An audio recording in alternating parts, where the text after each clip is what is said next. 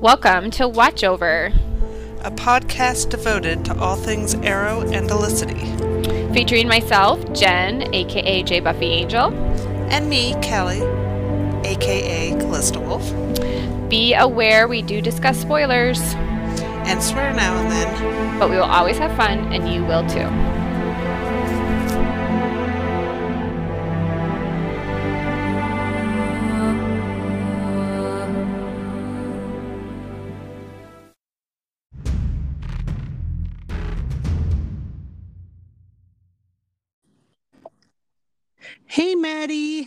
Hello, hello. How you doing? I'm doing good. Jen. What's up? Sorry, guys. We were supposed to do this about two hours ago. I um I might have to cut out a little early to go pick up kids. I was gonna say this is rapidly approaching your kid time, but but I can I can join for at least a good portion here. yeah, this is Helena. It's not gonna take us that long. We're flexible. So I came home today after taking Lauren to the orthodontist, and I had a little surprise. My dog was out of her pen. Uh oh. So little Miss Houdini has learned how to jump it. She has become sentient. Yep. I was like, she just looked at me and she's like, "Hey, mom, what's up?" I'm like, I had a moment where I was like, "Did I put her in the pen? Did I leave her out? I wouldn't have left her out." It was like one of those. Nope. She's just wicked smart and has finally figured it out. So Sounds about right. she didn't get into anything, but I was like, well, that's why I'm married an engineer. He can Goldberg his way out of this and figure it out. So We ended up for both dogs getting it's actually technically a toddler gate, and but we it, have toddler gates. I think she's gonna end up jumping those too. What she does is she she gets a running go at it, and she like flies through the air like super dog. impressive. Actually, it's actually impressive. it's unfortunate when we're trying to keep her out of other levels. So we'll see how this goes. She's pretty good. She's not chewing stuff up for the most part. So but she looked adorable in her Halloween costume, so she did just a bumblebee. It was so fun. it was really She's cute. like, she was like, "Get this off of me." I'm like, "No." She really loved the kids though. She was just like, "I don't know what we're doing. I don't know what is happening, but I love it." I was like, "Kids." That was pretty cute. So, what episodes are we doing today? We are doing Helena. seven and eight. So Are we on the- seven and eight? Yeah. Yeah. Damn, We're cooking. we're cooking. We're gonna slow down when we get to see. Are we slowing down when we get to Felicity episodes, which she's in every episode? Probably. Okay, I feel like that's important. Yeah. We're just gonna get rid of basically we have to get through up until 114. Basically. Yeah. Okay. Yeah, and these actually pair well because it pretty much is kind of a continuous story. Like it, It is. Mm-hmm. It doesn't do the to be continued, but it really is kind of a two-parter. So our little two episode um sections worked out well in this case. And so Well, because I was feeling it feels very, very villain of the week. And I get tired of that format quickly. Like I am not a procedural girl. So I like that they kind of were like, hey, we can expand some characters and have an ongoing thing. some mini arcs. Yeah. I feel like they were super like because I, I feel like if I was online, people would have been very excited that it was Helena because what is her comic book character? It's the Huntress. She's the yeah. huntress. Yeah. Yeah. So still low key pissed off that we never got Oliver teaching Felicity how to shoot the bow, and that was wasted on Helena, but I'm gonna let it go. I have to move on to some of these. But we got the salmon ladder instruction from 520, which I think Oh, you're right, which is superior in every way. So that's Mhm. true. That makes up for it. Yeah. Excellent. Yeah, because basically, I like that it's the whole like gotcha moment because it starts with you know there's a mystery shooter that um gets Moira talking to like shady businessman, and they're like, "Who could it be?" And Oliver's like, "It whoever it is, he's a dead man. And then it pans and it's like, oh, but it's a pretty lady. What are we gonna do about that? Is this the one where Oliver, um, yeah, his mom gets shot at and he runs after her? Yeah. With the It's the- motorcycle. You know, like scenes that aren't supposed to be sexy, but they are sexy. I don't know why Oliver chasing down a motorcycle is super hot, but it was. But also, why did he chase down the motorcycle instead of he arrived in a motorcycle? Right, why didn't you? Well, because then he gets to say the super hot line of, How do I explain to my mother that I am fast enough to run down a motorcycle? Well, you just say you train for marathons on the island. There wasn't much to do, Oliver. You Yeah, he was cable. bored. He just you Yeah. know. We're just like, I ran laps, Ma. I was running. No, not Forrest Gumping.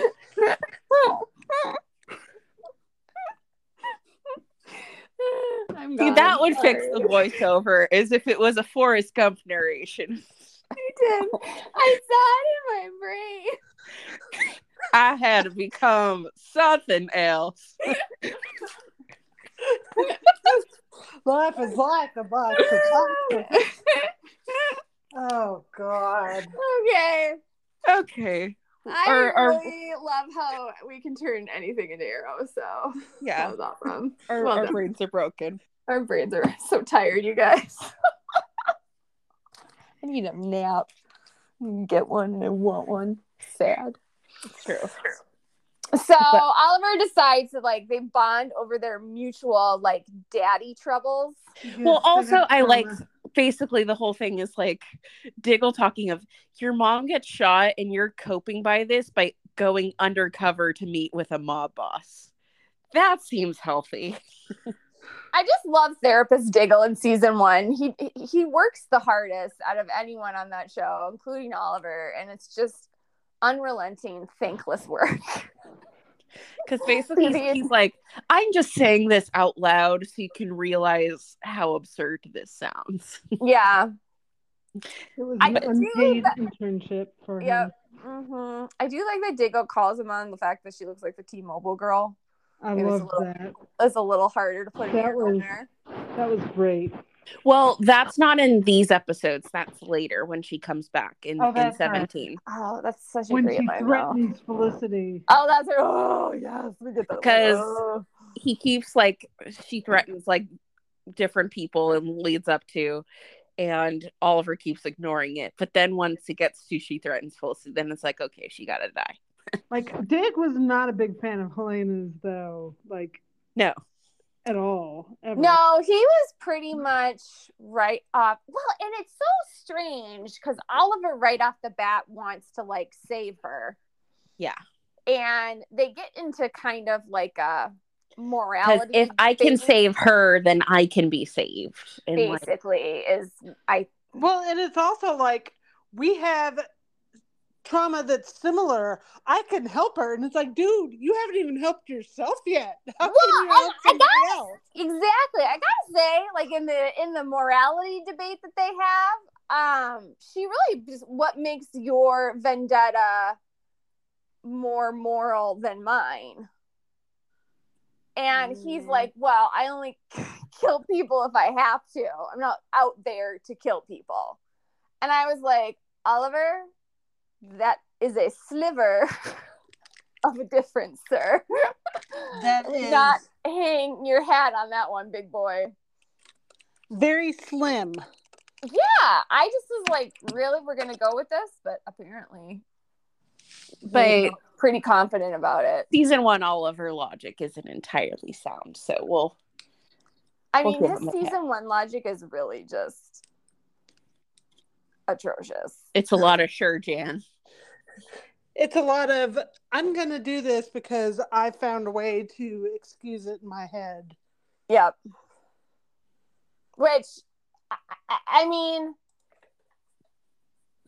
Oliver doesn't spend a lot of time in season one really talking about the killing. Like Diggle spends a lot of time talking about the killing, and Oliver spends a lot of time ignoring Diggle talking about the killing. That is so true. Basically. like that's the summation of season one Mm-hmm. and I, I just feel like oliver Oliver's attitude towards it. He's not blasé about taking a life, but he's like his argument is it's not my go-to move. Okay, well, it's still a move. Yeah, It it's still, still in the arsenal, dude. Right, exactly. And you you select it a lot. like it's not like we're just We're not running through every single possible contingency before, before, we, we, get drop to that. a guy. Yeah. Right. So I mean, he gets I really gotta say he kind of bugs the shit out of me on his uppity high horse.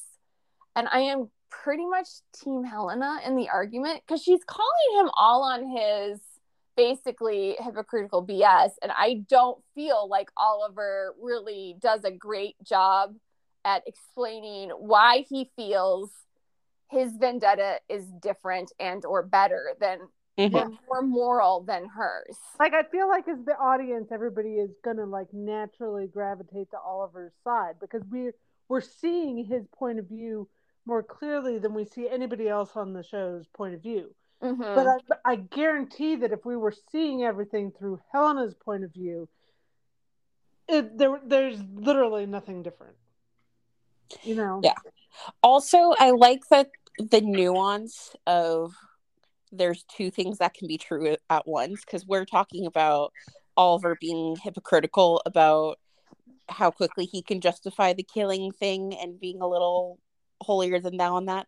However, then in later seasons, when we get to the level of sanctimony that the Flash people talk about Oliver and how you, but you killed people, they were like, shut up. I know. I immediately go on Oliver. I'm like his defense attorney. I'm like, like I can Your bitch Honor. About, listen, I can bitch about him killing people. That doesn't mean the Flash gets to bitch Well, about him killing people. Especially when we've seen Oliver make the journey from season Right. one, oh, killing his NBD, to later on being like, I don't want to kill anybody, and then have the Flash act like nothing There's else has no- happened since season Mhm. one. He's still Mhm. that same guy. Basically like, getting to where there's certain instances where you if you're dealing with like Ra's al Ghul, yeah, you can, there's not a non-lethal way to deal with that. So like, yeah.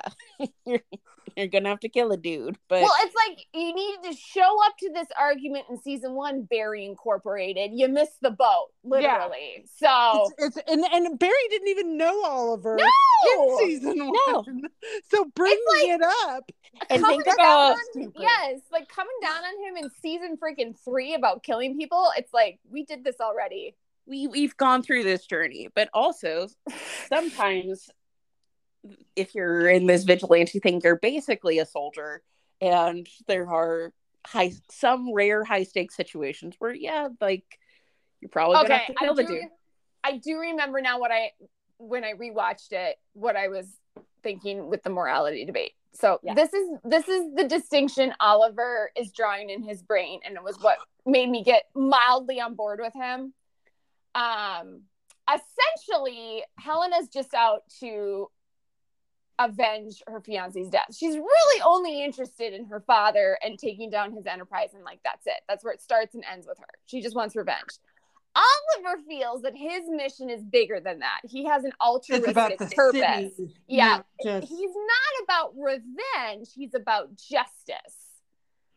I So- guess. It's like that, but like that's And- the line he's drawing with her. And I'm like, you know, that's a sliver, sir. and like he has the whole thing about how like guns are emotional like uh a bow and arrow requires like precision skill and like thought. thought which I mean, listen, I've seen my dad shoot a gun. I've seen him shoot a bow.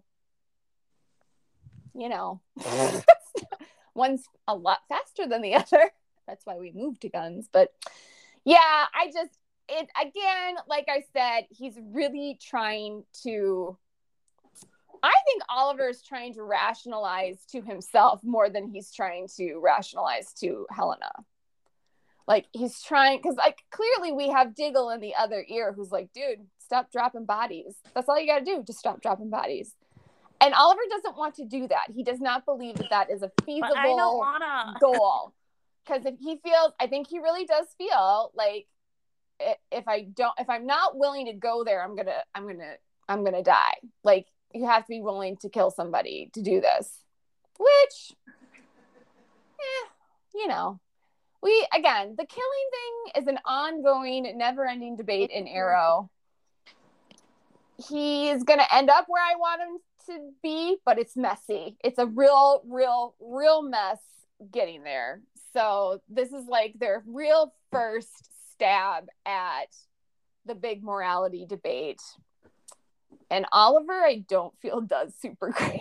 Because clearly it's wrong. That's the problem. It's clearly wrong. Diggle is clearly right. Yes. And that's just, I, I'm not losing sleep over any of the dudes. I don't consider Oliver a serial killer No. um i do think there is a moral aspect to his killing but it's still murder. And you know Yeah. you guys know me. Murder is bad. murder is bad. So especially when you have another option as in the american justice. And no is it perfect? No but neither is oliver's judgment. My beef with oliver in this is he's elected himself judge jury and executioner. And i appreciate that he went through a lot and i appreciate that he's very skilled with bow and arrow but his moral compass is slightly askew so i don't necessarily feel he's the best one making those decisions all the time You which is why he needs Diggle. Neither did Diggle. Diggle's like, well, if I leave you in the driver's seat, this is just going to be a shit show. So I'm going to join the team just to make sure you don't like crash and burn. Yeah. But pivoting as far as there's the morality aspect of that's a key part of these episodes are a good step in that but also an interesting dynamic that's in these episodes is seeing oliver have chemistry with somebody Oh, I know, right? Because you really are like, who's the problem? Steve or Katie? Steve or Katie? It's a little bit both their fault. Um, and I think this is why this is why I think Katie gets the majority of the blame because what they did was they brought in other love interests for Oliver. And so you could see him to try to test other things people and test essentially it's a yeah, it's a It's like, a here we go. test. she's pretty it's a like it's a comic book character so there's lore that if we decide to keep her around that could bring that in and let's yeah, give I it a go really do. I, you know, I feel like people kind of we can't. I feel like we kind of came down a little hard on Oliver in terms of like the dating in season one. I mean, it's really been on just three women it's just three, and he was on an island for five years. So it's like, you know, eh, I don't feel like that's an. It's not like he was amount. out at the club every night hunting Right. for right women. and he dated each of them in some capacity so i don't know i i in retrospect i feel like I there was a dinner before the coupling like there was he took her out they had cheesecake it was swell I, I, I do think that they were trying to rip off that sex band-aid quickly like hi he's not he can do stuff so he's not You know, injured. this also reminds me of what we were just saying about the holier than thou Flash people bringing up Oliver's killing. They'd bring up his womanizing, and we're like, "Bitch, where?" Yeah when he was i a mean teenager. Li- listen, just yeah because because then basically before felicity it's four women over the course of the show so post Right, island it's- oliver it's it's it's Laurel, Helena, McKenna, Sara. four Sarah. women over two years isn't bad That's not excessive. I don't feel the it's fact that two of them are sisters isn't great but But that was yeah. That's neither here nor there. We'll get into that's that. in a a minute, but, pre-existing you know, yeah, but I do think I kind of do, and maybe it was just the time. Was 2012 different back then? Were we more into slut shaming? I don't know. But again, as I as I'm rewatching it, I'm like, this isn't that bad. Well, like it was terms part of- of the marketing because remember that laughable um CW promo where it it's like the Don't bring me I- home to your mother. I'm not gonna remember I'm your not going to send you flowers or Yeah, something. Where it's like, ooh, look at this sexy bad boy, and you're just like, yeah. It was it was not in terms of their promos and it was like nothing related to the show. It's just Stephen in a suit. and Katie like looking like she's a cat in Posing. heat. Yeah. Yeah, and Yeah. posing. So I'm like, again, again, I feel like Laurel just looks like a cat in heat anytime there's like she's around Oliver and it's supposed to be sexual. It's like he's trying to make up for the deficit and appreciate the effort, but girl, it just doesn't work. No. Also the biting. So but my flip side of they we are given other love interests for Stephen to show that yes, it is possible for me to have chemistry with someone. But I don't think Katie gets that same opportunity over the course of the show because they just stopped writing for her because they didn't know what to do with her. But I I don't I think Tommy and Laurel have great chemistry. I love them together. I know some people are like, eh, they are cute in these episodes. they are super cute. They're cute, but I attribute the cuteness more to him than to her. Oh, Yes. listen, he's carrying the weight of that relationship. It's a 90 10 of cuteness. Yeah. Yeah, exactly. Colin Donnell is, you know, he is Merlyn. Did you see he's in a new show where he's going to be a, a priest that does shady things? I did not. I might have to check that out. That sounds Yeah. interesting. Yeah. Like some kind of like, like he does crime stuff in addition to being a priest. Nice. That sounds like so up my alley, doesn't it? Exactly. I saw that and I was like, ooh, This is Jen's jam. it is. Now, what watched it. channel is it going to be on? Uh, it's a streaming service. I want to say Oh. Peacock. Ooh. Hmm. Hmm. That might be I'm a little bit mixed bag on Peacock. Yeah. But I'll I'll give it a whirl. Listen, he, he has a baby girl. He's got bills to pay. I'll support him. And, and one on the way. Oh, they have another one. That's so Really? nice. Really? How do you know all these things, Maddie? It came out last week on Twitter. You know, Like we've been on Twitter. we're not on that hellscape very often. Callie's sending me fun. I know how to read TikTok messages now, and Callie sends me videos. or TikTok. Honestly, it's I I went back over to Tumblr, and if I I'll I'll scroll through Tumblr if I need to scroll through something. But Mhm. otherwise, I'm like on TikTok and like I'll check Twitter. I'll do like a quick like pop in, but I, Mhm. I don't know, man. I can't do it anymore. If anybody's wondering No. where the heck is my blogging, I will fix it, guys. I just haven't had time. I, I need I- to get my child through this freaking school play. That's that's what is happening. there we go. She has opening Yeah, night on I, I spent this week getting a new Tumblr set up. So just I case- saw that. What was the name again? What'd you go with? Queen of Fantasyland. Yeah, that fits. It does. I like Princess Maddie. Taken. Really? Yep. That blows.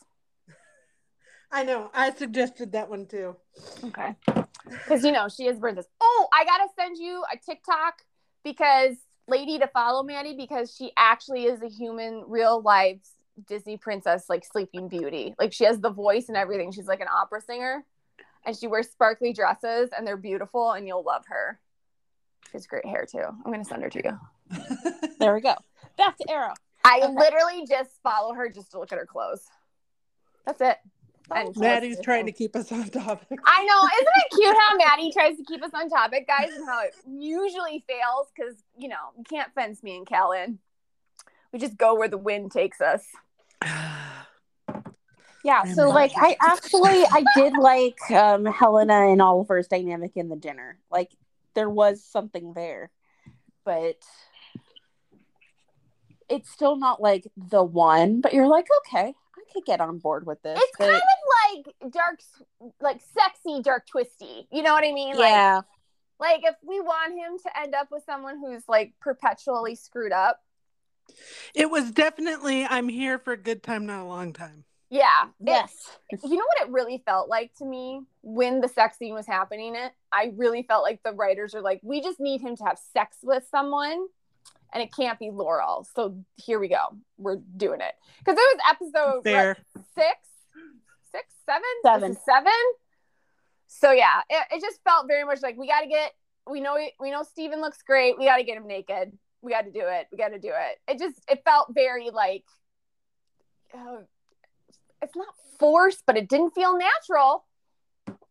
Definitely. also another argument for um against you know the preconceived notion of oliver just being kind of a like manho fuckboy type mm-hmm. situation is they have sex and then he gets all Twitter pated of like the, the whole next episode like is trying to like almost act like coupley and is all here let me like let me teach you how to how to be a superhero. And what I find funny is he shows like they're looking at the computer of like kind of some kind of suit and identity concealment um and then she's like, Does it come in purple? Because comics. But then I'm like, What website are they looking at that just has like vigilante here? I don't think that's on Amazon. Amazon. It's on Amazon. I mean, he is pretty doe-eyed. I think he just I think he's really lonely. exactly. He's Well, I And- also feel like the show. And like Was really immediately brings her to- into the lair. And it's just like I feel like the show is really trying to draw a contrast between who he was before the island Mm-hmm. and who he is now. You know, like before he ran from commitment, before he wasn't all lovey dovey, coupley coupley with Laurel. But like now he is grown and Mm-hmm. Look, matured and I can be in a grown-up relationship and not be a douchebag. And I think he really wants to show Laurel that. Yeah. Which is what generates the double but like the fact he goes from like snapping a guy's neck because nobody can know my secret to like you figured out who I am. We have sex and now come down into the arrow lair. And Diggle's like, Great, she's down here. And now she sneaks seeing my face. And then Oliver's like, Diggle, come on. And he's like, and now she knows my name. Right. I So, love like, don't we have so like much. a questionnaire they have to fill out, like a background check? Can I get her social security number? There should be a screening process. Yeah, I yeah. Again, Diggle's right. Oliver's For movie- how irritated Oliver gets in the future about Barry Allen coming down to the Oh. arrow lair. the hypocrisy. Mhm. Mhm. Mhm. And it's not like somebody was dying and they, he brought her down Yeah. to save them. No, No. not even close. Can we talk about the That's a double good date? Can we talk about the I'm gonna double date? remember that for when Yeah, we let's get to do- that episode. I need to get in the double date because Double date time. Laurel bothers me so much in this like, double why date. is she jealous? Oh, right. Why is Also, Oliver why bringing you- up like stuff that like obviously you don't bring that up if you're not together. Like Do you remember when we were in Aspen and you wanted to go to a ski lodge? Okay. Like, why? and like and then Oliver's like, Yeah, and your dad was upset that we were in a room with one bed. And like you don't bring that up on a date with someone who is not that person. this is this is when love triangles are done poorly. Because it's like clearly Oliver has better chemistry with Helena, Laurel has better chemistry with Tommy. They the two the two couples make more sense than Laurel and Oliver, and yet the writers are continually jamming this ridiculousness down our throat. That they are fated for one another and how all roads lead back to Loriver. And it's ridiculous. So ridiculous. It's ridiculous. And Yeah. it really felt like Laurel was marking her territory It did. in that entire dinner. And she Hiking got her no leg. territory to mark, girl. Yeah. Like, again, this is the thing with Laurel in season one. It's the flip flopping every week. She is a different personality every single week. And she to do her- that when you know Tommy is in a very vulnerable place right now, being cut off, and so and he's- Tommy literally just confessed to her, "Hey, it's it, it was real with me. I felt all the things, and I'm not here to just like screw you over." like Tommy is making a genuine effort. Genuine overtures are being made,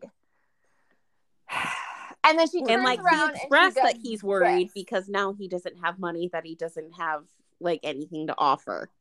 And Which, so- you know, Laurel being a gold digger, there is some evidence in the text, you know. all of a sudden our attention shifts to the billionaire billionaire bad boy who screwed my sister. All of a sudden, now that he's dating somebody we don't like. Like, how do we go from I was sad that you didn't rot in hell longer than five years to remember I'm super Aspen? you have a girlfriend? Like, what the this is my problem. And it's seven episodes, guys. Like seven episodes is not that many episodes. And we've gone from there to this. The Well, and we go back and forth all the time. I know it's exhausting. The pacing between this relationship makes no sense to me. If you're really doing Laurel and Oliver, you need to you need to like park any romantic anything until at least the end of season two. Like after you have done two seasons worth of rebuild, then we can maybe in- reintroduce romance into the freaking conversation. But Basically, you yeah, if you were for real doing it, you would lead it up to either mid-season or season finale. Um, have a kiss that then they like immediately panic and that shouldn't have happened, and like one of them freaks out and that kind of thing, and then you go and genuinely build in season two. Like that's that's how to do it. but I mean, essentially, the whole double date. The other thing is, it makes me again anything with Laurel just highlights Oliver's dick-headedness and makes me not like him. You know, he is Yeah. difficult to take in season one.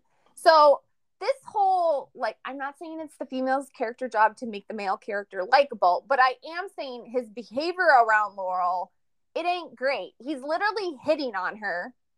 He knows she and To- that Tommy and her are involved, Which is a dick move to Tommy. discussion. Yep, he's had Total the discussion with Tommy. Total dick move to Tommy, who's been nothing but good to him. In front of the new potentially murderous girlfriend that we've decided to like illogically invite into our super secret lair without maybe clearing a few things with Diggle first. You know what I mean? Like these are not good decisions. And he is very crass. He's like, remember when we had sex in that one bed and your dad got mad? That was exactly what he said. Not for word, but in my brain, that's what he said. Yeah, and like It's like, and yes, I dated her. We had Hel- sex. Just like hang a sign out there. why It's just- Helena is oh. upset, even though most of the time she's a she's a bubble off. But like this, you're like, yeah, girl, I get it. And because he took he takes Helena to Sara's grave before and confesses that like he feels guilty over Sara's death because he was running from commitment from Laurel. But he doesn't say the name. so just like I was dating this one girl and I was scared of Right. commitment, and so that's the reason this girl does. So she puts it together at the dinner of like, oh my oh, gosh, Oh, this is the one. This is the girl. you slept with her sister. And Yeah. now we're having dinner together. we're, Like, having, what the and we're hell, double dude? dating. I, I feel like Helena's reaction is the audience's reaction. Like, what the actual fuck? Seriously. And again, none of this is endearing Oliver and Laurel as a couple you want to root for. It really casts them in a nasty light, particularly in terms of Tommy. They do nasty, selfish hmm. decisions around each other. Because Like, this Yes. whole concept, I'm sorry, and I don't get behind the whole, well, I dated you first, so therefore dibs. Like, listen, Oliver and Laurel have been over for a long time. Tommy isn't doing anything wrong. He had a conversation with Oliver. Oliver told him, go for it, man. I hope you make her happy. We're cool. Okay. exactly. Because Tommy is asked for blessing and Yes. Oliver gave it. So at that point, Yes.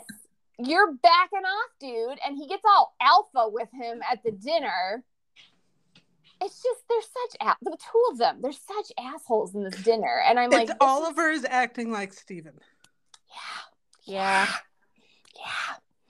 I mean, And it's ain't wrong. unattractive. there, we, we said it. We said the truth.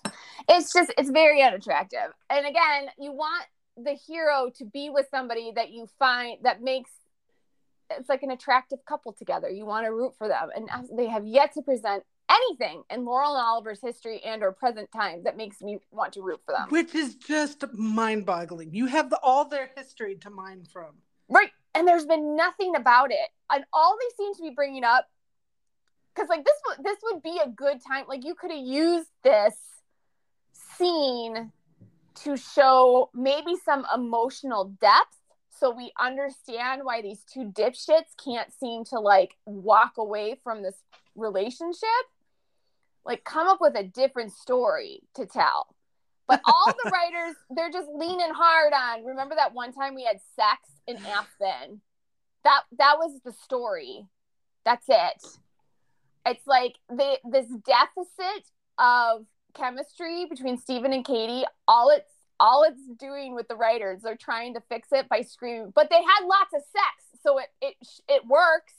Like yeah, because like oh, if you were doing so this right and it's still like a bad move, but if it's just the double date reveals like the intimacy and shared history that they like still have, you bring up a story of like something them, sweet. like a family like remember christmas and thea got you the stupid present or something mm-hmm. like that and like mm-hmm. that yeah mm-hmm. like that you were involved in my family and like that, all these kind of things that those are the kind of stories instead of it's just like hey we had sex in aspen okay here's a perfect example i mean hold on to your hats maddie i'm going to say something positive about damon and elena are you ready go for it buckle up baby okay so Elena has sex with damon about an hour after she breaks up with stefan yeah stefan's body isn't well, it's cold because he's a vampire, but the relationship's body is still very, very warm. So they have sex.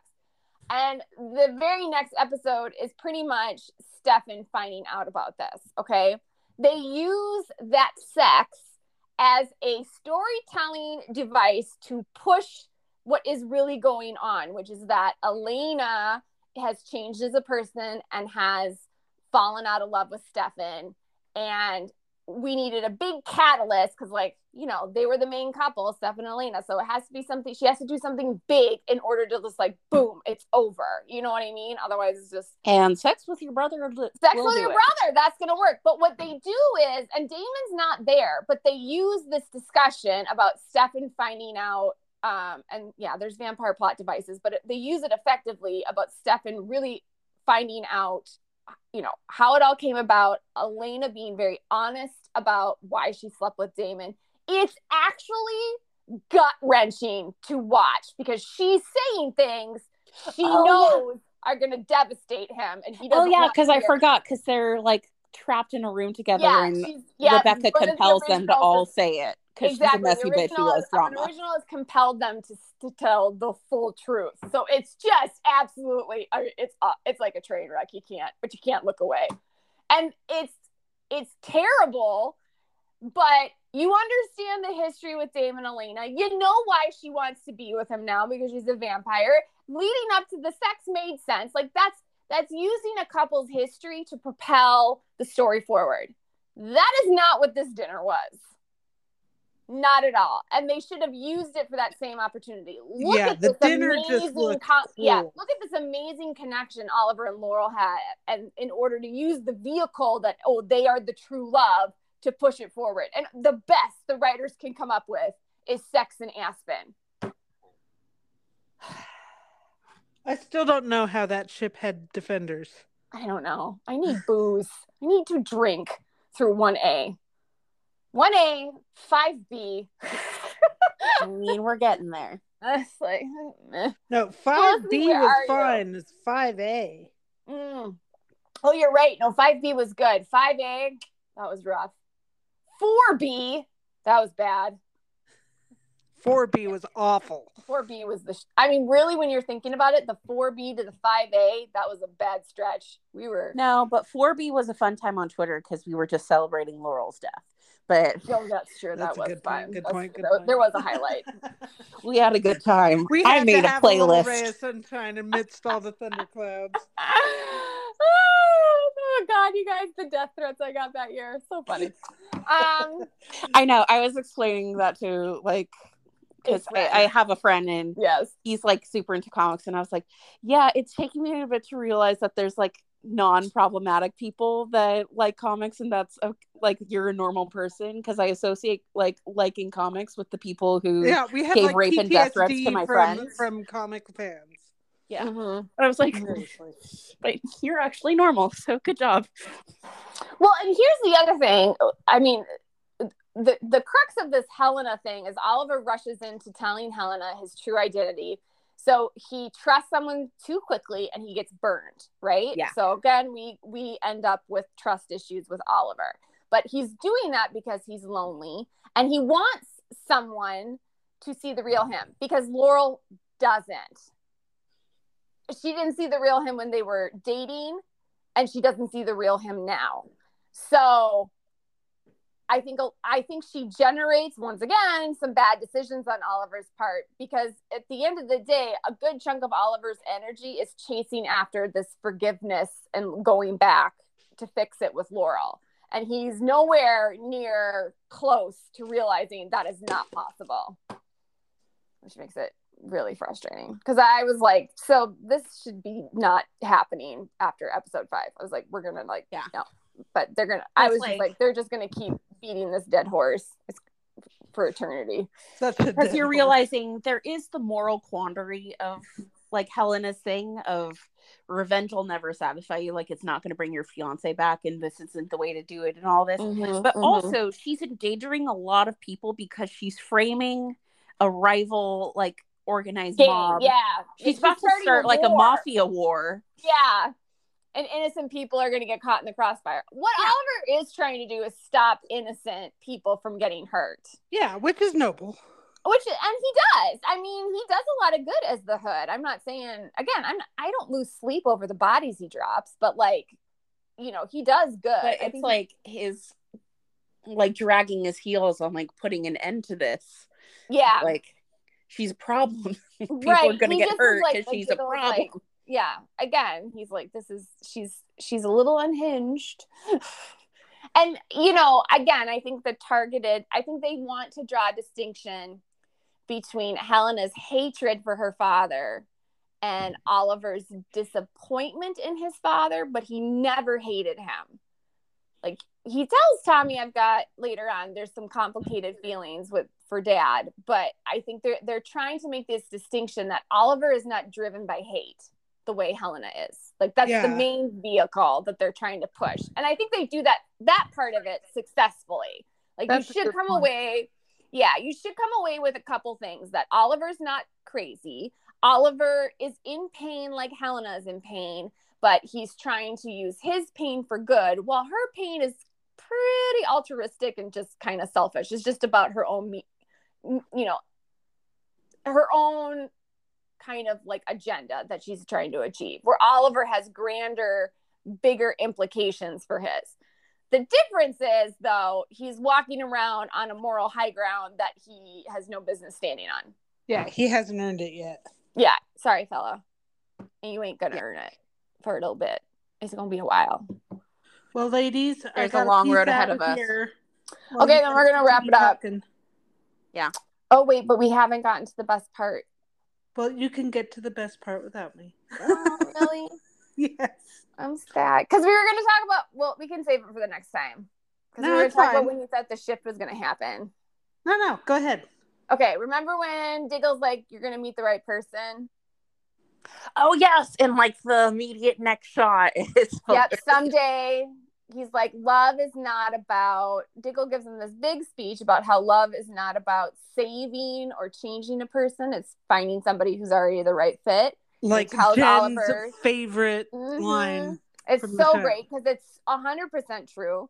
And he's like, when the right person comes along, Oliver, you're going to be ready for her. And the very next scene, they cut to Felicity. Yeah. So this is this is where I'm like, anytime Mark says, "Oh, we decided on Felicity like season two, I'm like, liar, liar, pants on fire. I do not believe you. I'm sorry, I just don't. I just don't. Not when they're doing this shit. Now, maybe this is a director's decision, and writers had no idea they were going to do that. Yeah, I, I call bullshit. I call bullshit. I think Mark, when he says that, he's covering his ass. I think he's trying to appeal. I think he's trying to not get like break some kind of NDA. Yeah, or well, like and he doesn't want to piss off the the Laurel. Yeah, he's pissed and... them off enough. I kind of feel like he's hedging a little bit with them. Like he's trying to give them season one. Yeah, he's trying to give them season one. I think you're right. Like it was oh he can't say it was over from the moment it started. it was over before it even started. Yeah. I mean, you know, we just knew it was a train wreck already. So we were hunting after, after pilot. After the pilot season, we're like, shit, so, all right, ladies, yeah. I'm a peace out. Okay. Hey, bye. So yeah, Yeah. This, is, this was my big Oliver and Felicity. And I forgot that we did get a little bit of Felicity um in these episodes. oh yeah, but- didn't didn't she have to look something up for him? Yeah, because she's looking stuff up for Walter, and Oh yeah.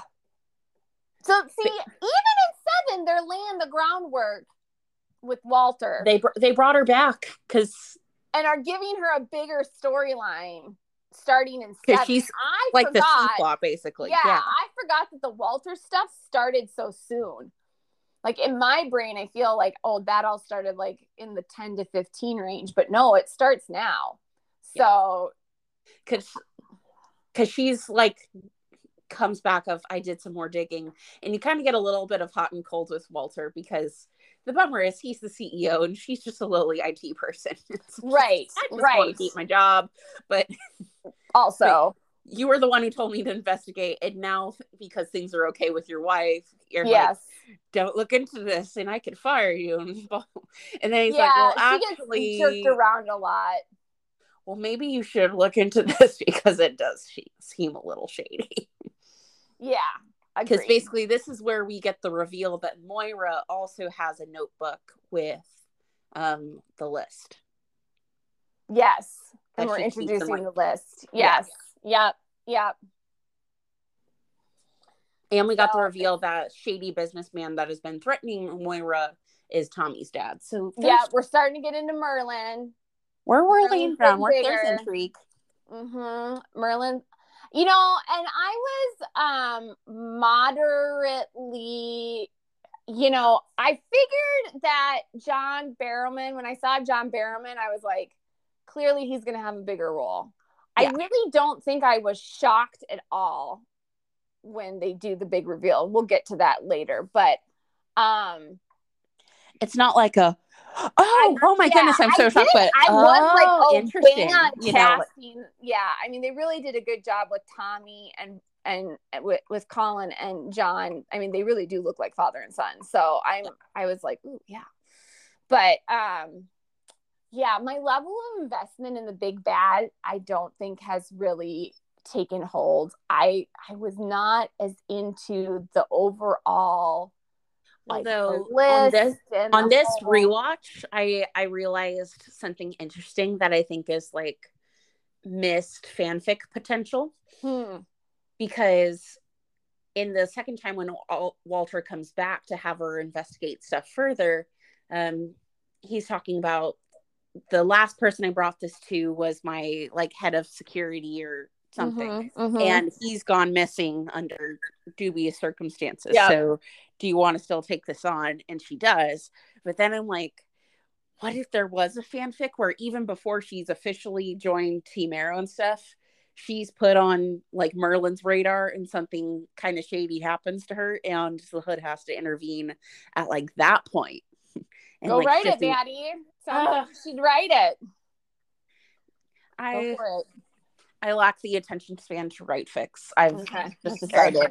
That's I'm good enough. at coming up with ideas, and then I like I write a thousand words of the first chapter, but can't like finish it. And so, Yeah. yeah, here But we I- are. I do feel from I do think what's what Arrow does really effectively, minus the Laurel stuff. Um, but even to a certain extent with Laurel, I do think that they really use Helena as a vehicle to be like, this is what this is not what Oliver should be with, and they No, discovering what Oliver's not supposed to be with. They are forming a picture of what he sh- who she who he should be with, and they're very very gradually just it's nudge by nudge moving Felicity into that spotlight.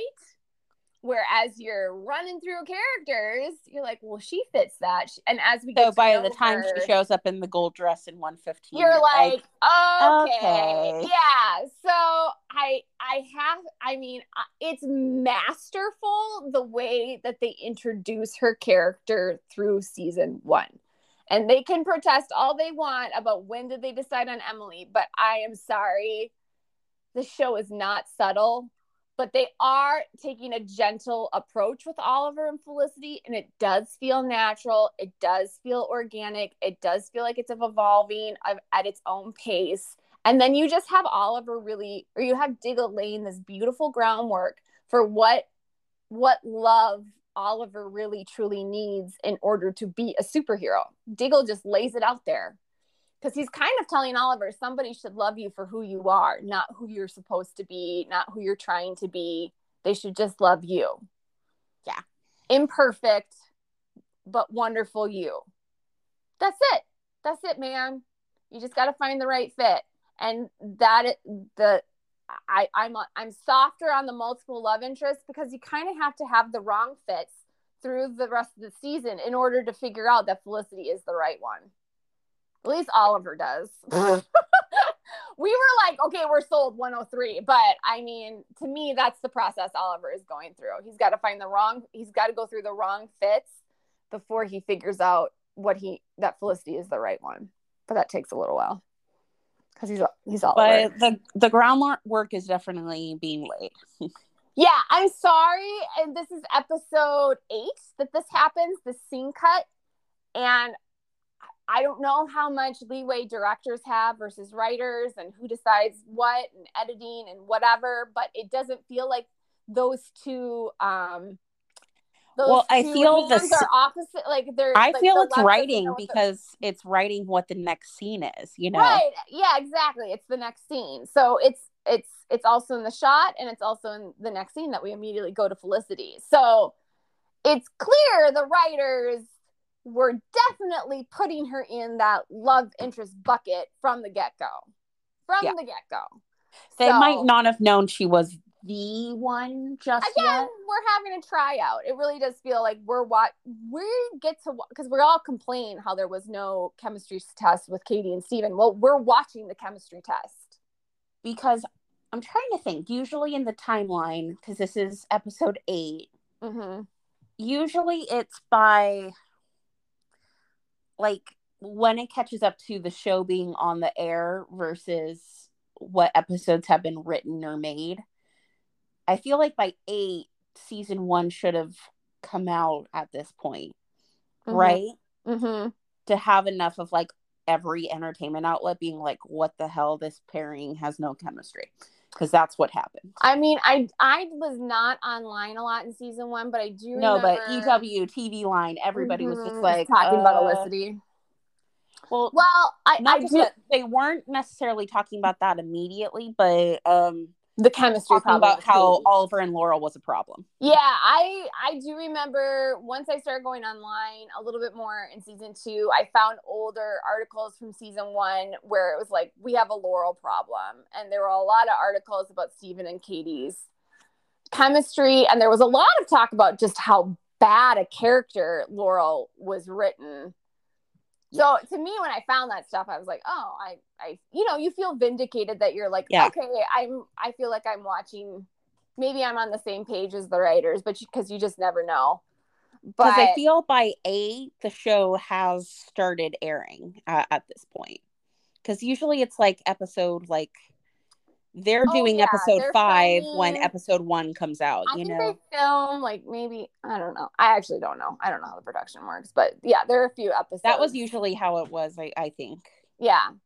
Yeah. So, yeah, I, no, I agree. I, I and I, I, I just think that they they're very carefully, delicately laying the groundwork for Oliver Felicity. They're basically doing absolutely opposite of everything they're doing for Oliver for Laurel and Oliver they're giving Oliver and Felicity their own history and we get to watch it build, which is we should have been doing and this is one thing that I will never understand. Season 1 should have been blanketed with with flashbacks to Laurel and Oliver dating. It really yeah. should have been. They should have been sharing the shit out of that and we get shown the good times. Yeah, all the good times, seeing him being awesome, see them in love and happy. Because here's the thing: have the double date paralleled with uh, oh, yeah, all of like, her date. Because if we can see them when they were in love and happy, that makes them that makes you want to root for them to get back together. You know what I mean? Like, or a flashback scene of Laura Laura, Laura being all like cutesy coupley, but Tommy like looking off in the distance, being like harboring a crush and all forlorn or whatever. Yeah, I mean, there should have been. You could have totally built in that Tommy had feelings for Laurel before. That this has been kind of a long simmering lo- love, love triangle. Whatever. Um, maybe even present Laurel as you know she was a lot sweeter back in the day, but life has hardened her. You know what I mean? Like, and they didn't do any of that, which I was really frustrated with in season one because I was just was like, I want to get this. I want to get why they're saying they're the love of each other's lives. But it just felt like their fates were like our fate is predetermined. It's always been Laurel and Oliver, and therefore they have to end up together. Like that's not actually a reason to be with somebody just because nope. you've always been with them. That's a terrible reason to be with somebody. Actually, truly, truly, truly awful. Do not marry somebody just because well i haven't dated anybody else and this is what i have. So therefore you know it, you know and i always hated that kind of argument with the vampire diaries if anyone you know ever was like well you know stefan was with her first or you know it's always been stuff. And i'm like no it hasn't. They've been very clear that this was a love triangle from the beginning. Damon was in there in the game from the start. Like they nobody had this wrapped up in season one you know? So this whole it's just this constant telling us but not showing us that is constant with oliver and laurel. That gets very very frustrating. So what i love about this scene with felicity it is such a gentle elegant scene cut where you're not hitting you're not completely hitting them hitting us over the head with it. It's easy to miss if you're not paying attention but it's also, if you are paying attention, you see it cuts to Felicity and you're like, oh, that is showing and not telling us. And we're just starting to get to know Felicity too. So we're we're getting to know her as Oliver gets to know her. And that's just it feels like it's her depth of that like she's tenacious and mm-hmm. like the line of like and I funny. hate mysteries they need to be solved and like, mm-hmm. and yeah. kind and compassionate and willing to help super smart all good things right and and these are micro scenes we get from her you know it's not like we get a ton of felicity in these early episodes which is also frustrating but she's the antithesis of laurel so yeah. them trying to sell this it's just it doesn't it doesn't work for me. And I was 100% with Helena going off on Oliver. He absolutely deserved to get torn apart for that because he was an absolute asshole. He's always an asshole around her, you know? Yep. She brings out the worst, not the best. Dinner. Alrighty, I think we'll go right. next week. We will. We're on to nine, nine and ten. 10. That's mid season, right? Yeah mid-season finale. Although I I can't remember. I think nine might actually be the mid-season. Is nine mid-season? I think so because I think that's like I lose the Christmassy one. Is that the Christmassy? And then ten, I think, is the fire. oh yeah, you're right. Yeah. Here we go. Okay, so nine is year's end. You're right. Nine is going to be mid-season finale, but then we come back to a a Oliver who has a little additional PTSD that he's got to work through. So, yeah, and like I always feel the episode after winter hiatus is always a when you just have to get through. Yeah, it's like you're it's like you're dusting out the cobwebs and revving up again, and it's always slow. It, it always, it's it's, it's the winter time and you have to jarring because they they end on a cliffhanger and then you got to resolve all the cliffhangers and it's like six months later you know what i mean? Like yeah. yeah so. it's the winter time you got to start the car and let it run for 20 minutes before you can yeah. get in it and go. So accurate so accurate. All right my dear we'll talk next week. All right bye. Bye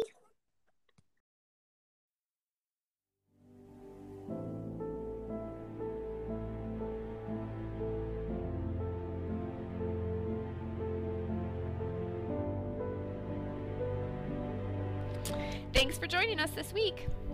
Be sure to listen next week.